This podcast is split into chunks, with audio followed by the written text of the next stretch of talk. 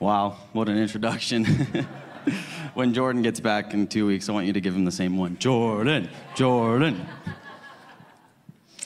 Oh, what a joy it is. I mean, I was just hit during worship. It's like this life's not easy, but like to get to come here and get to have people like Taylor and AJ write these songs and just captivate our hearts, it's like, man, it's so worth it. What a journey we get to all be on together. It's like, it's truly a joy. Uh, to see each and every one of you here, and, and it's a privilege of what we get to do together. So there's the start. That's just a nugget, but I'm going to pray and we'll get going. Jesus, I thank you. I thank you that you're mighty to save. I thank you that you're the all sufficient one. I thank you that what you did on that cross was enough for us in every area, God, in every situation of our lives, Jesus. And I just, we exalt you. We exalt you, God. As Benji said, you're worthy, you're truly worthy of it all, God. And so we just, uh, God, I ask that you just speak through me tonight, God, that you just open the eyes of our hearts, God, to just receive from you, Jesus, and that your peace that surpasses understanding, God, would unlock our hearts, Jesus, to know you in a deeper way. We love you. Amen. Amen.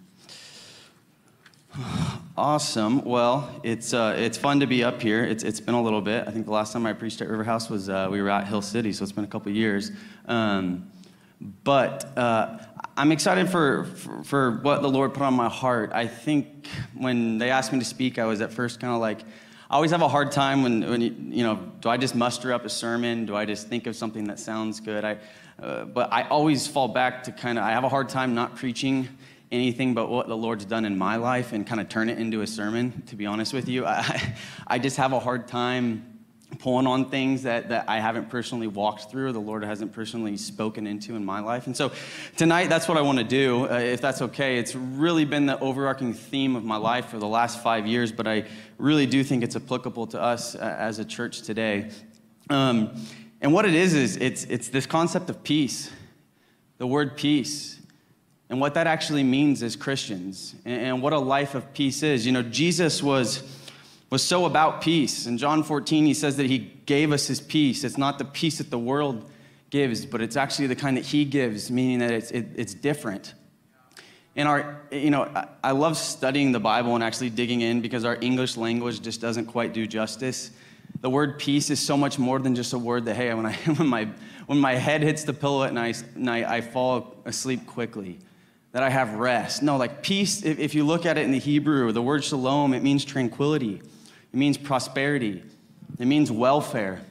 And what I, eh, the word that I actually like the most, it means completeness. So when Jesus says, I give you peace, it's not just that he's giving you rest. He's giving you this multifaceted word. It's, it's, it's, he's the Prince of Peace.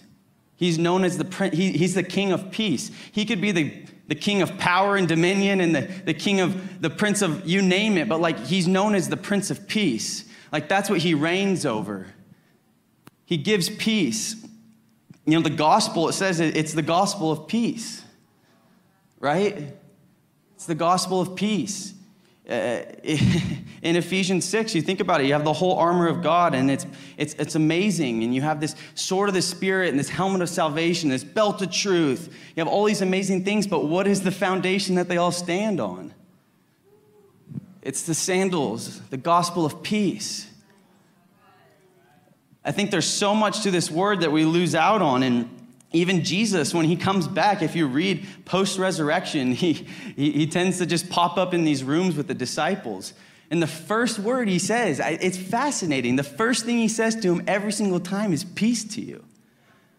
Not prophetic revelation to you, not signs and wonders to you, not power to you, not dominion, not courage, not strength. He literally looks at him and he says, Peace to you. It, it, it's quite captivating. You even think about in the book of Revelation, what is heaven described as? It's the new Jerusalem. You know what Jerusalem means? it's the city of peace. Our destiny is a city of peace. It's not a city of, of X, Y, and Z. You name it. It's so easy to, to, fill that in. But this idea of peace, it's, gonna, it, it's our inheritance. It's the streets of peace are what we're going to walk on for all of eternity. When Jesus comes back, he's, he's so focused on saying, No, peace to you. Peace to you. Because there's so much more to it. It's completeness, it's tranquility, it's welfare. And ultimately, it's oneness, and I'll get to that. But this idea of peace, I think it's, it's interesting because if you look in the, uh, the Old Testament, peace was something that you had to perform for. In Leviticus 19, I, I want to read it. It says that in verse 5, it says, when you, when you sacrifice a peace offering to the Lord, you have to offer it properly so that it will be accepted by the Lord. And if you read Leviticus, it's actually it's pretty fascinating.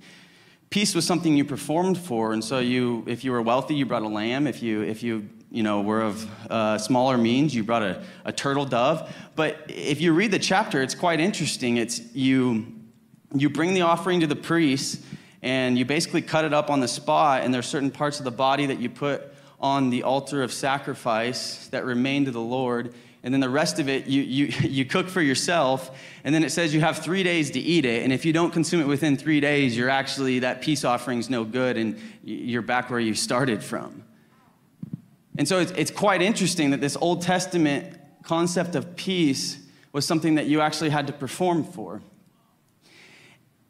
but what's even but then jesus comes on the scene and the counter to this you see it and, and i think it's mark 4 when Jesus is on the boat, you know, and it says he's on the, he's on the stern of the boat sleeping, and they decide to push out.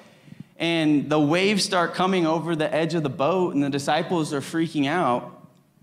And, you know, I think oftentimes you think that, like, the boat, I don't know if it's because in Veggie Tales they depicted it like this or what, but. but you think of it as like multiple layers, you know, like Jesus is like down below in the bottom of the boat on a cot sleeping, the waves are coming over like in reality, the fishermen's boats, I think, were very much one level and like kind of small, you know? And so it's like Jesus is at the back of the boat, he's sleeping, he's probably exposed to the storm just like they are. The water starts going up over the edges of the boat, and they start panicking, and they wake Jesus up, and he comes. And I think it's fascinating the word choice that he uses. He says, Peace to you. He speaks peace into the storm these Hebrew boys, these disciples, I mean, they've been in, they've been in the, the, the Hebrew schoolings at a young age. They knew what was required of them to encounter peace and to find peace in their lives. They had to perform. But Jesus, he comes and he breaks their paradigm as he does like so often in the entire Bible. And he actually speaks peace to the storm and reorientates the way they think. And I think what he shows them is that Peace is no longer something that you perform for, it's an inside job. And he speaks it from within him and he calms the storm. And, and I think these disciples, I mean, Jesus could have used a lot of words like stop, like cloud stop, rain stop, like storm cease. But he uses this word peace.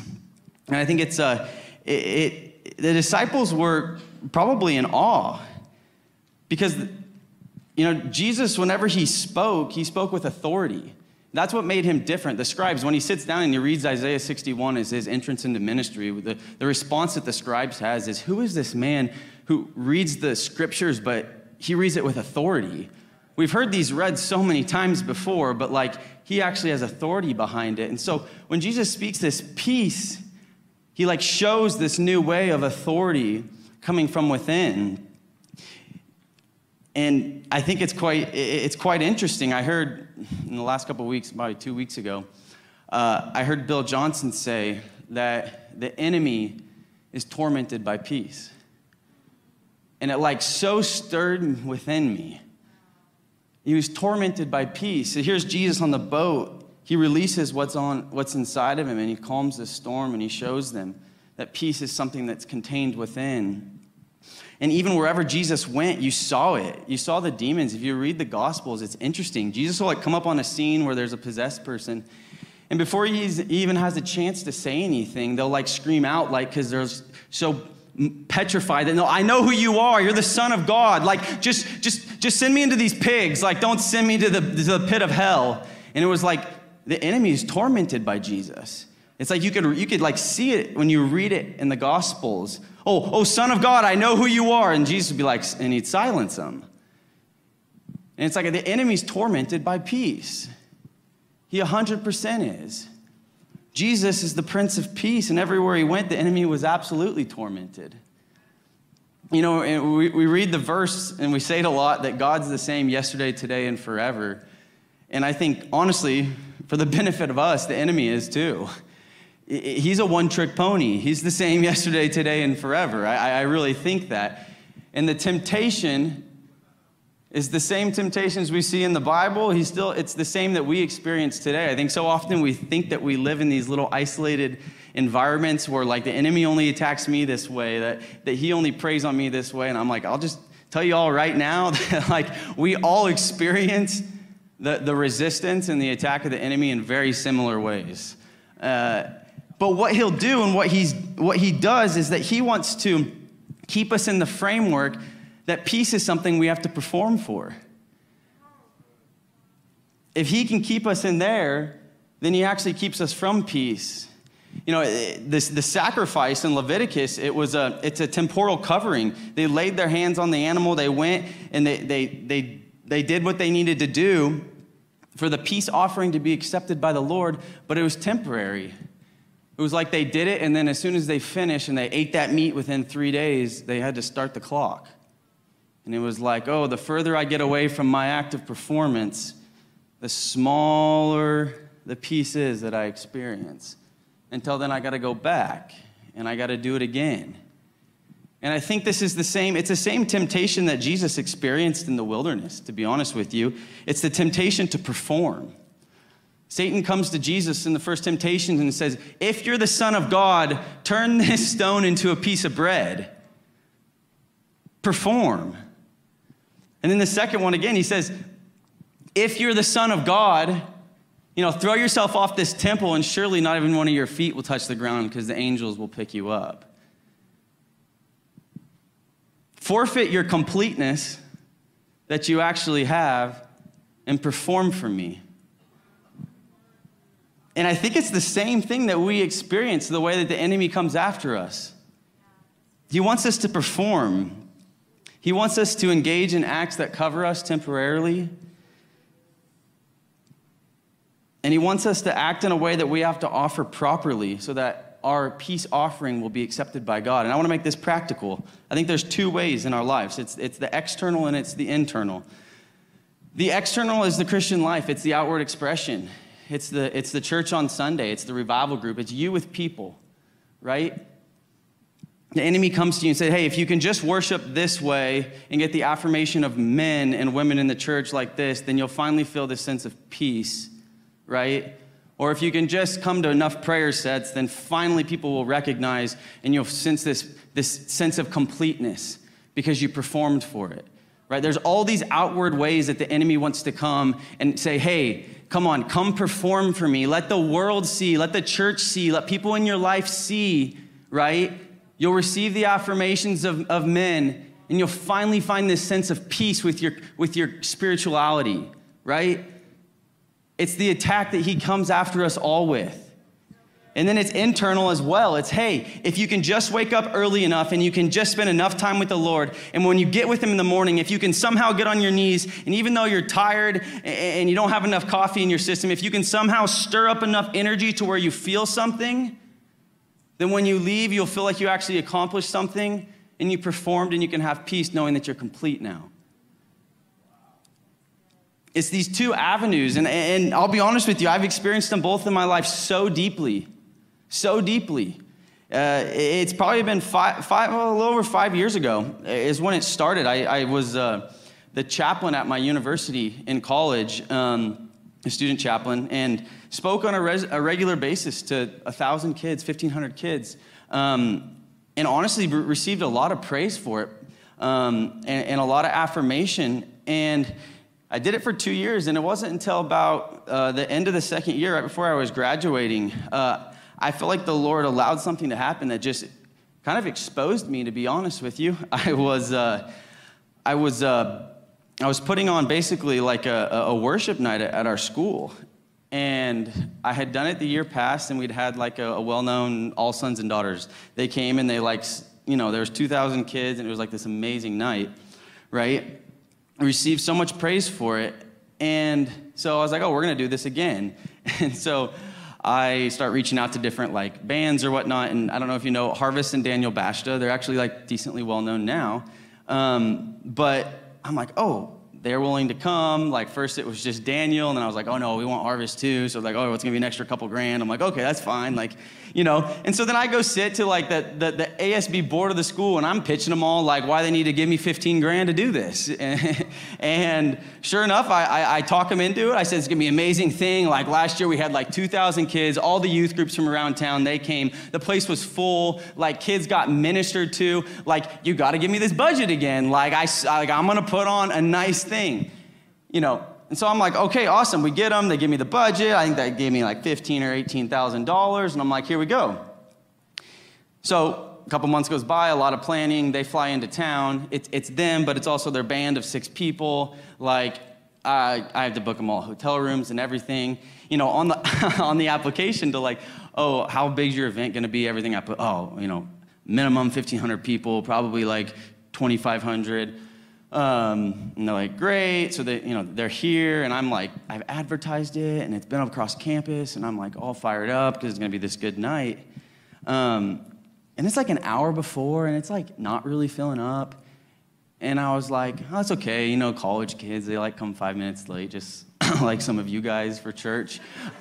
but, uh, but anyways, I like I'm in the back. I have like catered food for them all. They're all about like eating dinner, and like it's you know we're 20 minutes from curtain time, right?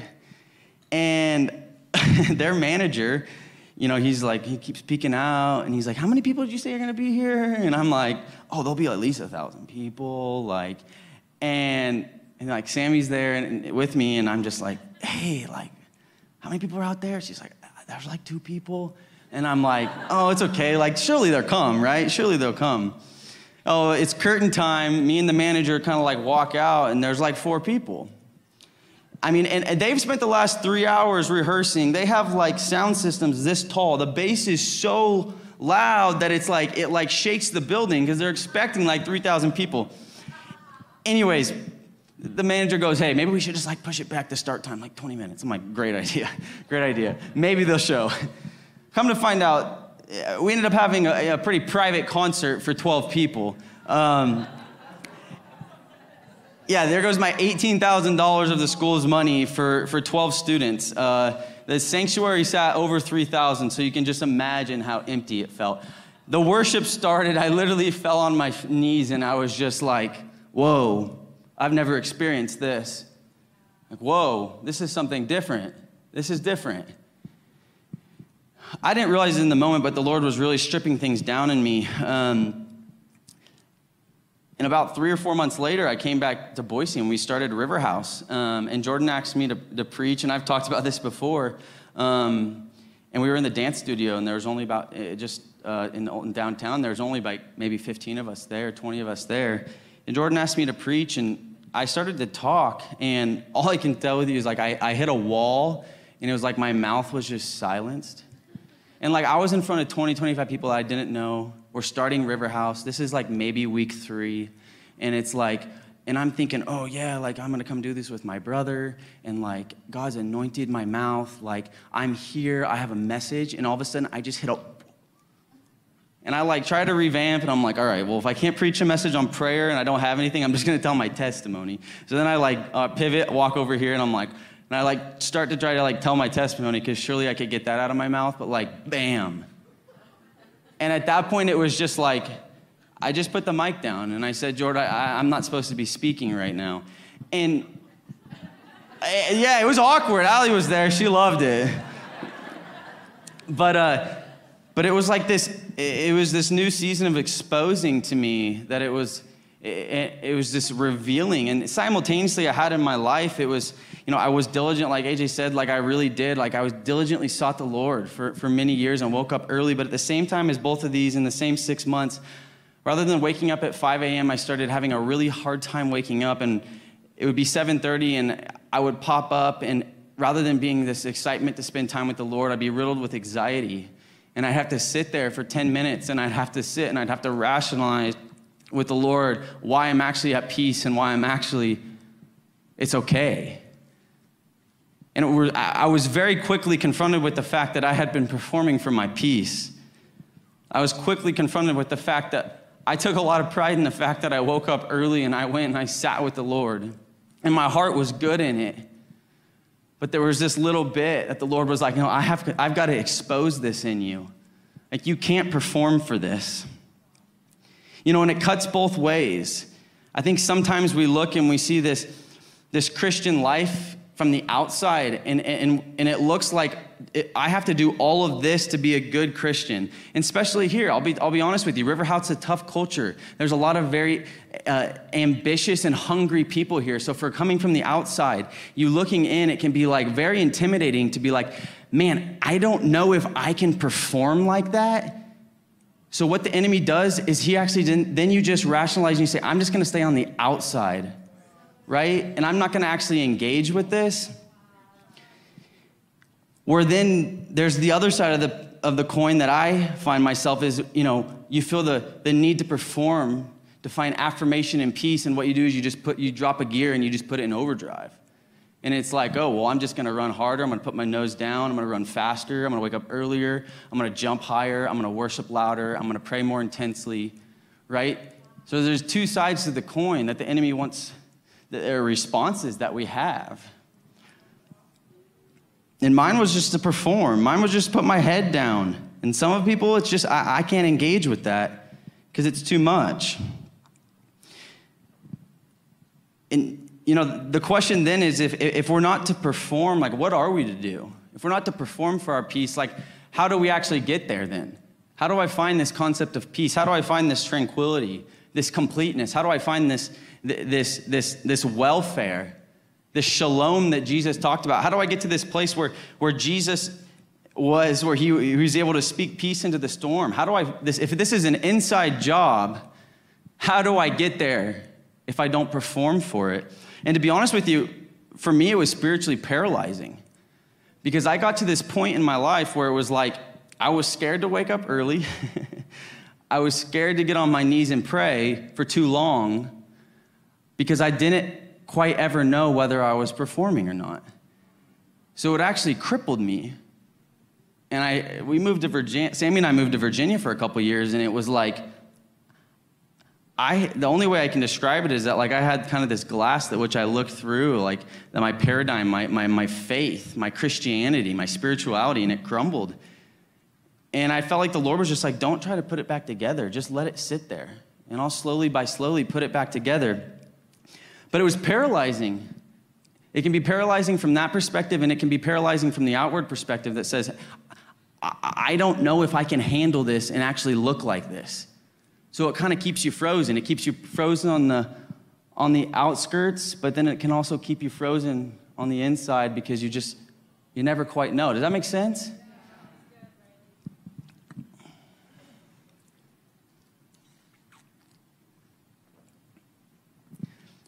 So I had to ask this question is if I'm not to perform, what am I to do?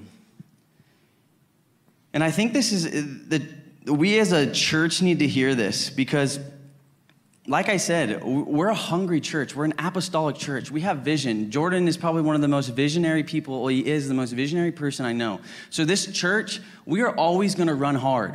I, I, I, can just promise you that. We're, we're, we're a bunch of driven people who are hungry for the Lord, and we're gonna run hard.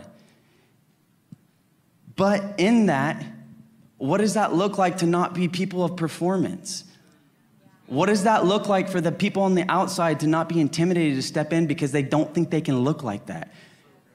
Or how do the people who are running at the front of it not get dry and weary and end up falling to the wayward side? What does that look like? What do we do if we're not to perform? And I think Paul's like this beautiful example. Paul, like several times, he was the ultimate performer. Uh, two places in the Bible, he goes, I'm a Hebrew of Hebrews.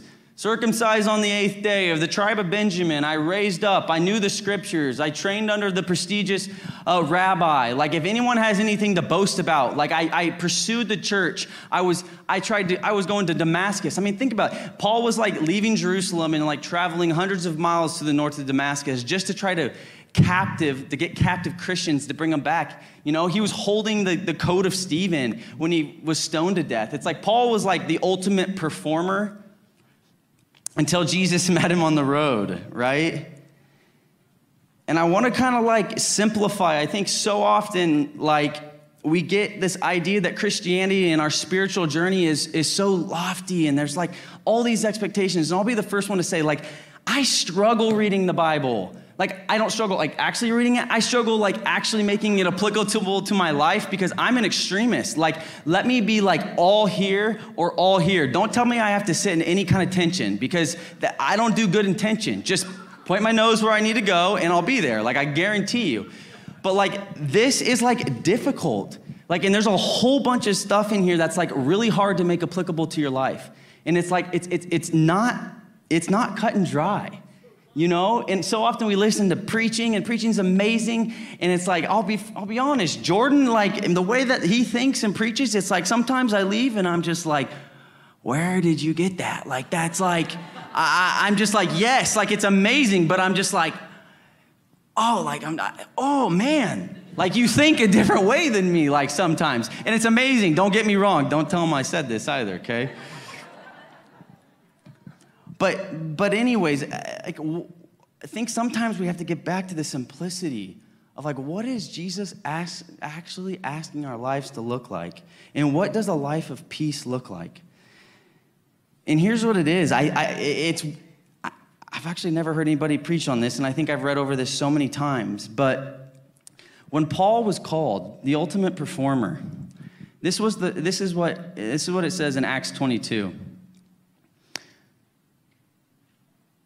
In verse 12 and, and, this is so he, he was struck down blind and jesus says you know why do you persecute me paul? Why do you persecute me? Who are you? And he's like i'm the lord.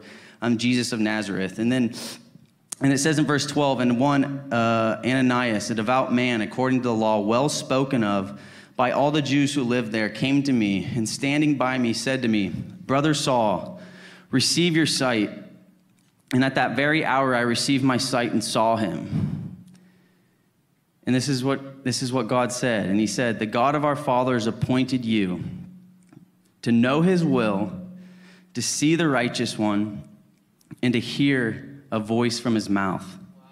For you will be a witness for him to everyone of what you have seen and what you have heard."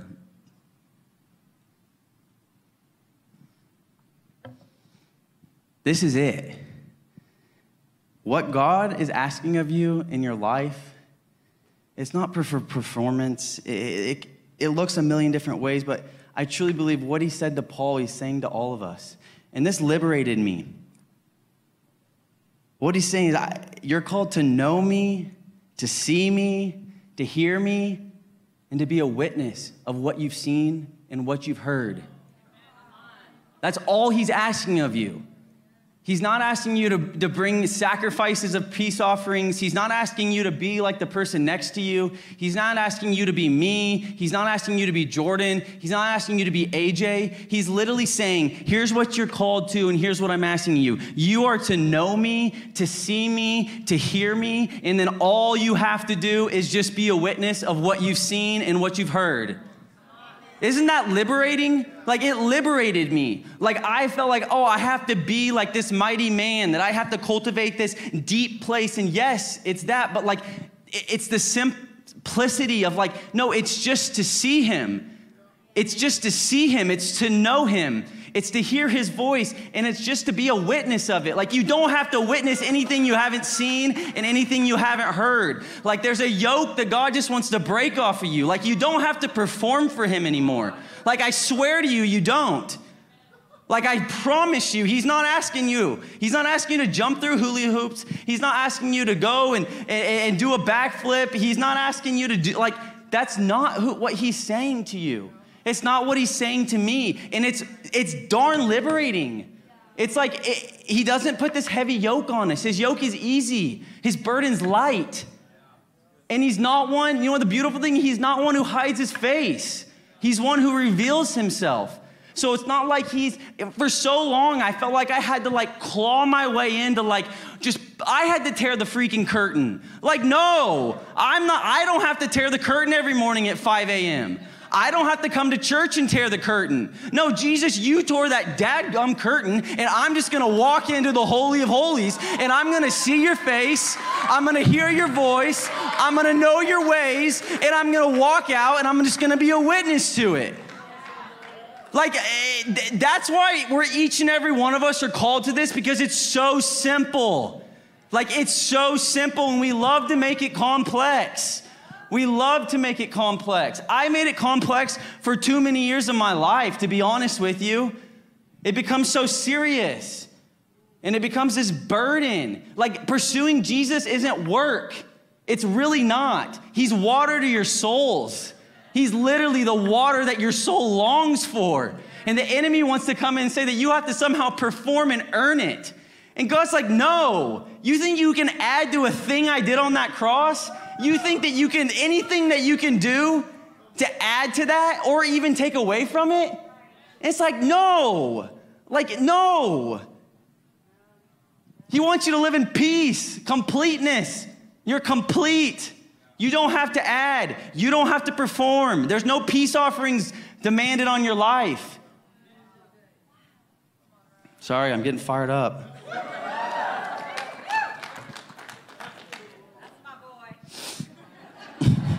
She taught me.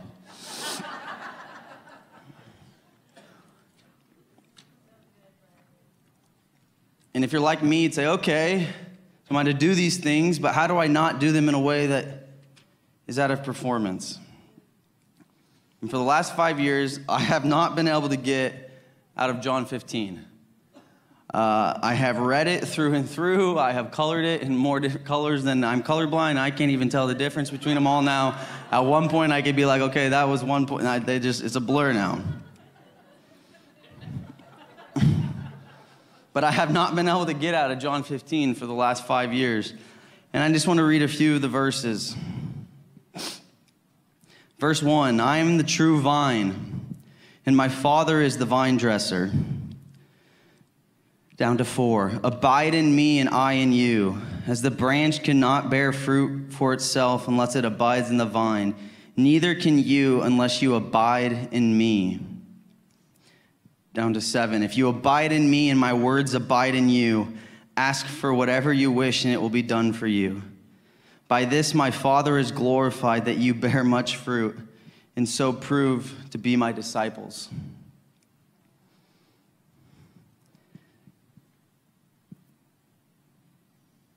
A life of knowing Him, of seeing Him, of hearing Him, is a life of learning how to abide in Him.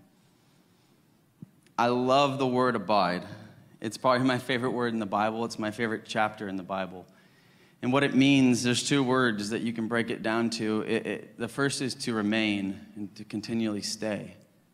And the second word is to allow yourself to be held. You can look it up in Strong's dictionary. And that's a life of just simply knowing Him and of learning His voice, seeing the righteous one, as it says in Acts it's learning how to abide, how to remain, how to just sit and to stay. And in the midst of it, to allow Him to hold you. I was watching uh, The Chosen with Sammy actually just last night, and it hit me. There's like this scene where, if you've seen it, like the whole time Matthew and Peter are like at war with each other, and Peter just like belittles Matthew constantly. And you can see Matthew, like, tells Philip, he's like, oh, I just don't feel like I belong here. And Philip encourages him just to stay. And throughout like, Matthew, like, you could tell, like, something changes in him. And Matthew makes this decision, like, I'm just going to stay in this. You know, there's 10 or 12 people walking around with Jesus through Israel. And he just makes this decision to stay. And I think that's what it looks like. It's very practical. The one thing I love about The Chosen is it makes it so, uh, it, it, makes it so relatable. It injects like the humanness into it. And it's not that it's all 100% accurate, but it like reads between the lines and I think it stimulates. It stimulates for me, to be honest. And Matthew makes this like decision just to stay with the tribe. And even though he feels like he's an, he's an outcast, he stays and he continues to travel with them. And I think that's what it looks like. It's to stay. It's to stay within a river house or the church, if this is your home church or your home church, it's to, to say, I'm gonna, uh, I'm gonna, I'm gonna lean into the revival groups, let's say, the smaller communities. I'm just gonna stay present and then I'm gonna, I'm gonna spend time with the Lord and I'm just gonna be with Him. It's this decision that, like, even if I don't feel it and even if I, you know, even in the mornings that I feel like, am I performing? It's just like, no, I'm just gonna sit and I'm gonna stay with you, Lord. And then to allow him to hold you you know there's there's another scene that was right after that in the chosen. And not that i'm like this chosen like oh it's the best thing ever but it, honestly it just like impacted me. And they're all like leave the camp and it's like two by two the disciples and they're like big james get up there and push the wheelbarrow. And it's like just funny to think like that. Um, but then like peter kind of like slows down and like pulls jesus to the back of the pack.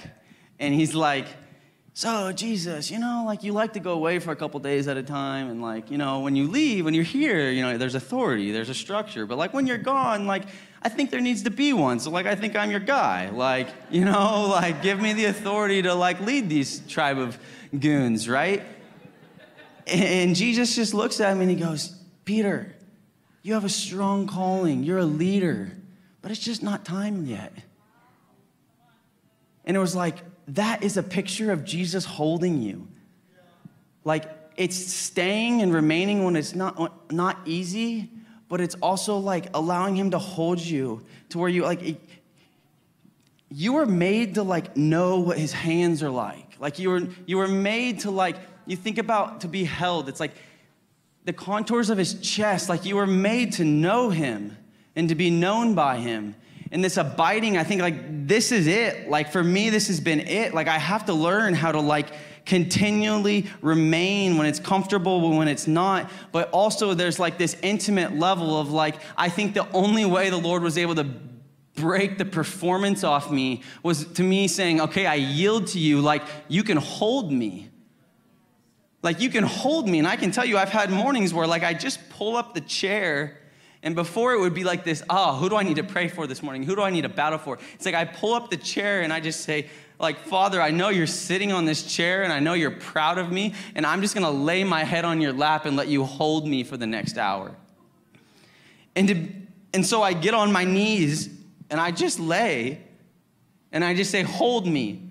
Because I think the only thing that's gonna break this performance off of me is when I learned to just actually surrender, to where I actually learned the contours of your chest. That I, that I, I like, like John in Patmos, like he saw Jesus. Like I want to see your face, but I just have to yield, and it's uncomfortable. And I want to get here, and I want to produce, so that when I leave, I can look back and be like, "Ooh, I'm at peace." I'm complete. Look what I did this morning. Look at the time I spent. Oh, yeah, an hour 45. That was pretty nice. Like, no, like the Lord had to break it down for me like, Riley, no, you just have to learn how to be.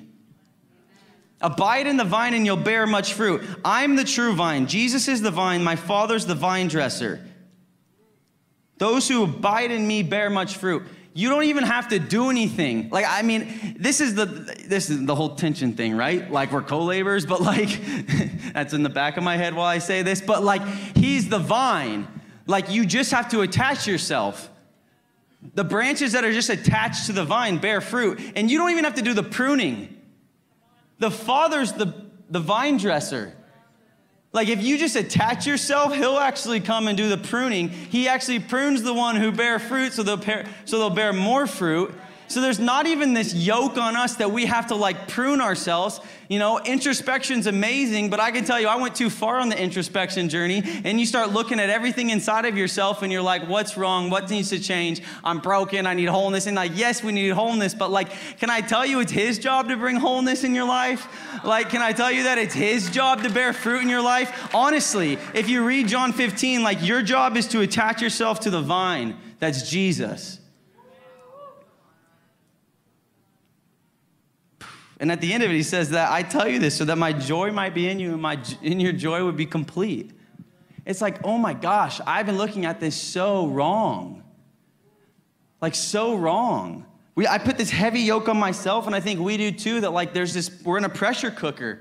Like sometimes I feel like you walk in this sanctuary. I bet you some of you, I felt that it's a pressure. Like there's just, there's this, this, this Christian pressure to be to be like Jesus, to be honest with you.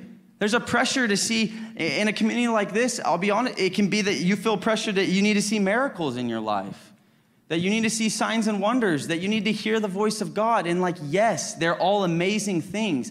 But can I just, like, break off the yoke that, like, yes, but just, just attach yourself to Jesus? Like, back to what Paul is. You are called to know him, to see him, to hear him, and then you just get to go witness what you've seen and heard. Like, I just feel like the Lord was like, just tell them that that's all I'm asking of them. And if you'll do that your whole life, you'll see miracles, you'll see signs and wonders, you'll hear his voice, you'll see heaven invade earth.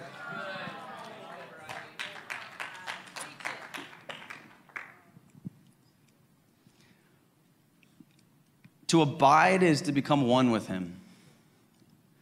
As we allow him to hold us, as we remain in his presence, as we sit continually, and we don't run from community, we become one with Him. A life of peace is a life of oneness with Jesus, and it comes through abiding. And when you abide, then you simply just get to go out and you get a witness. You get to witness the beautiful man of Jesus that you look at. You get a witness as you behold him. You get to then go witness. And I'll tell you, this world needs a whole lot more Christians who witness about what they've seen and what they've heard and what they've experienced and the man of Jesus that they know. They don't need to hear and see of all the things they need to do and all the wrong in their life. We owe this world encounters with Jesus. And I think the only way we give it to him is if we learn how to abide.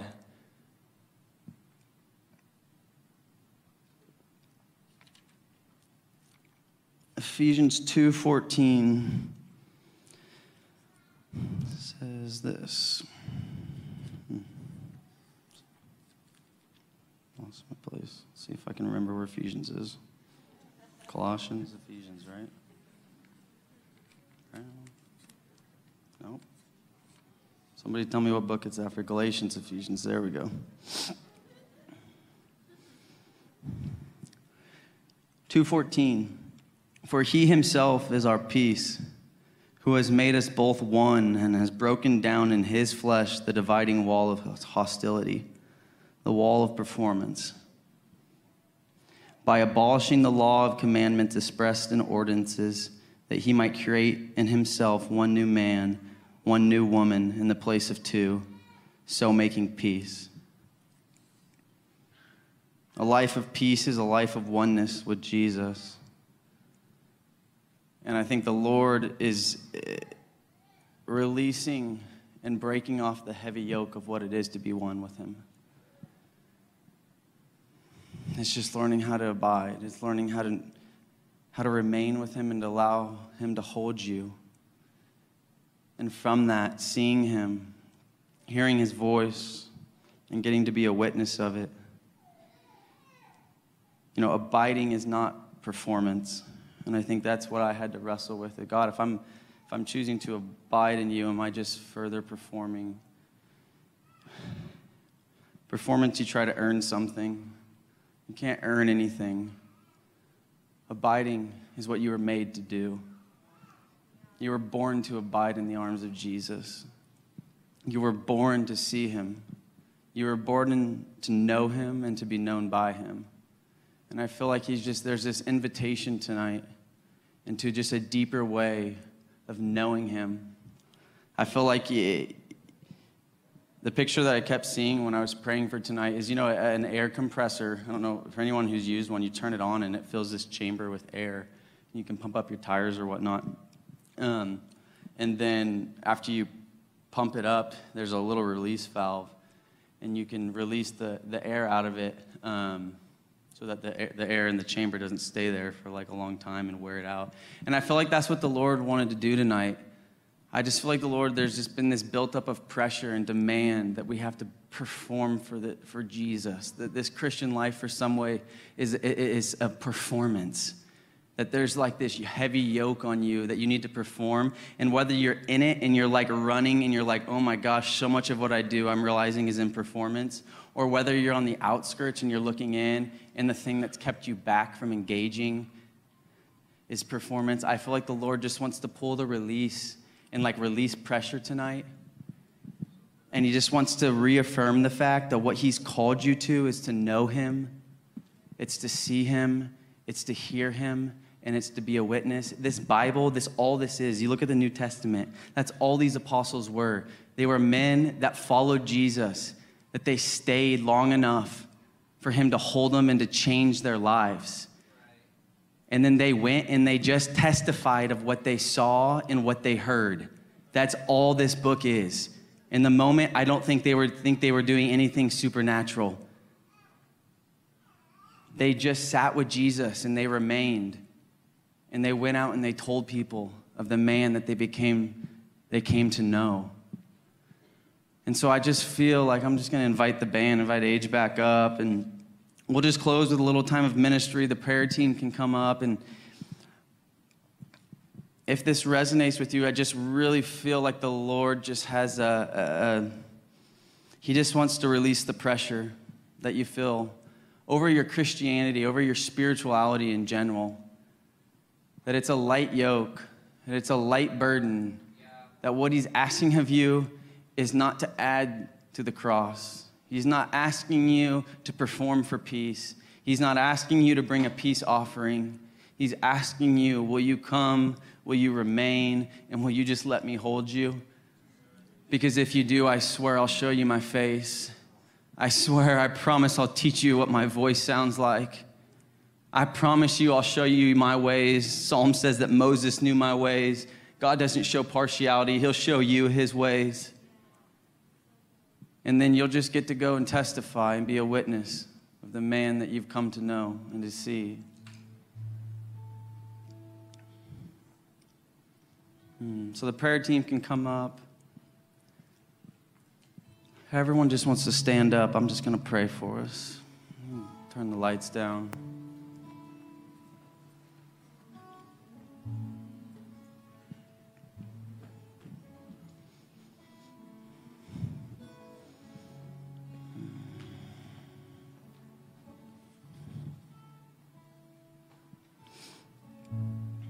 We just welcome you here, Prince of Peace.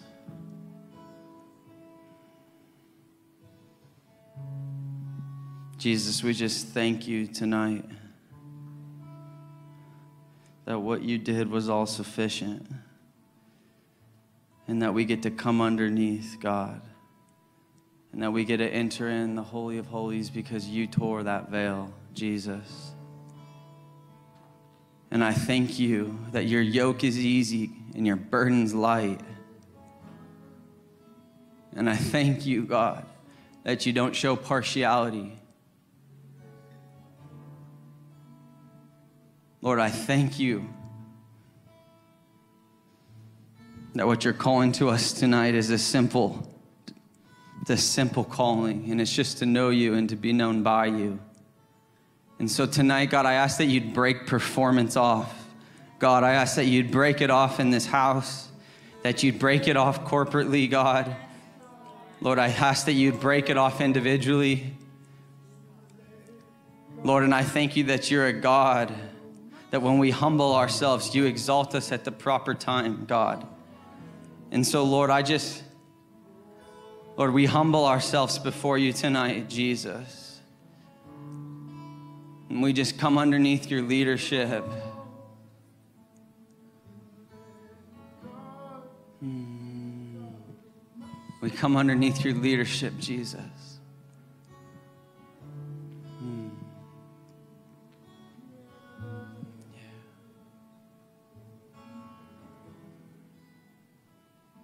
Hmm.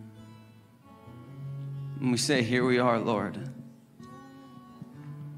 Here we are, God. Hold us tonight, God. Teach us how to abide, Jesus. Teach us how to abide in the vine, God. We want to know you. We want to see the righteous one. We want to hear your voice, God. Introduce yourself in a new way to us tonight, God. Teach us what your hands feel like, God. Reveal yourself to us in a new way, Lord.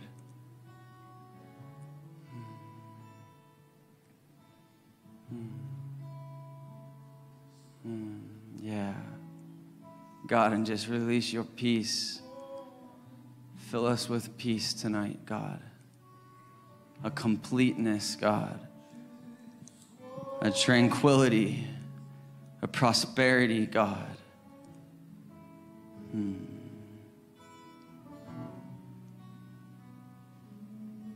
What a joy it is to know you. What a joy it is to live our lives, God. Liberated, liberated from the performance of this world. Thank you that you give us a peace that this world doesn't give. And because of it, we can take heart because you've overcome it, Lord. Hmm. So we just bless you tonight. I would just encourage you, if you feel like the Lord's pulling on your heart, to come forward. Let someone from the prayer team pray over you. We're just going to keep worshiping. I really do feel there's a liberation in the room tonight. I would encourage you to lean into it. If you haven't pressed into this community because you feel like it demands too much from your life and that you have to perform at a higher level than you think you're capable of, I just want to break that off right now. And I just want to tell you that you belong here.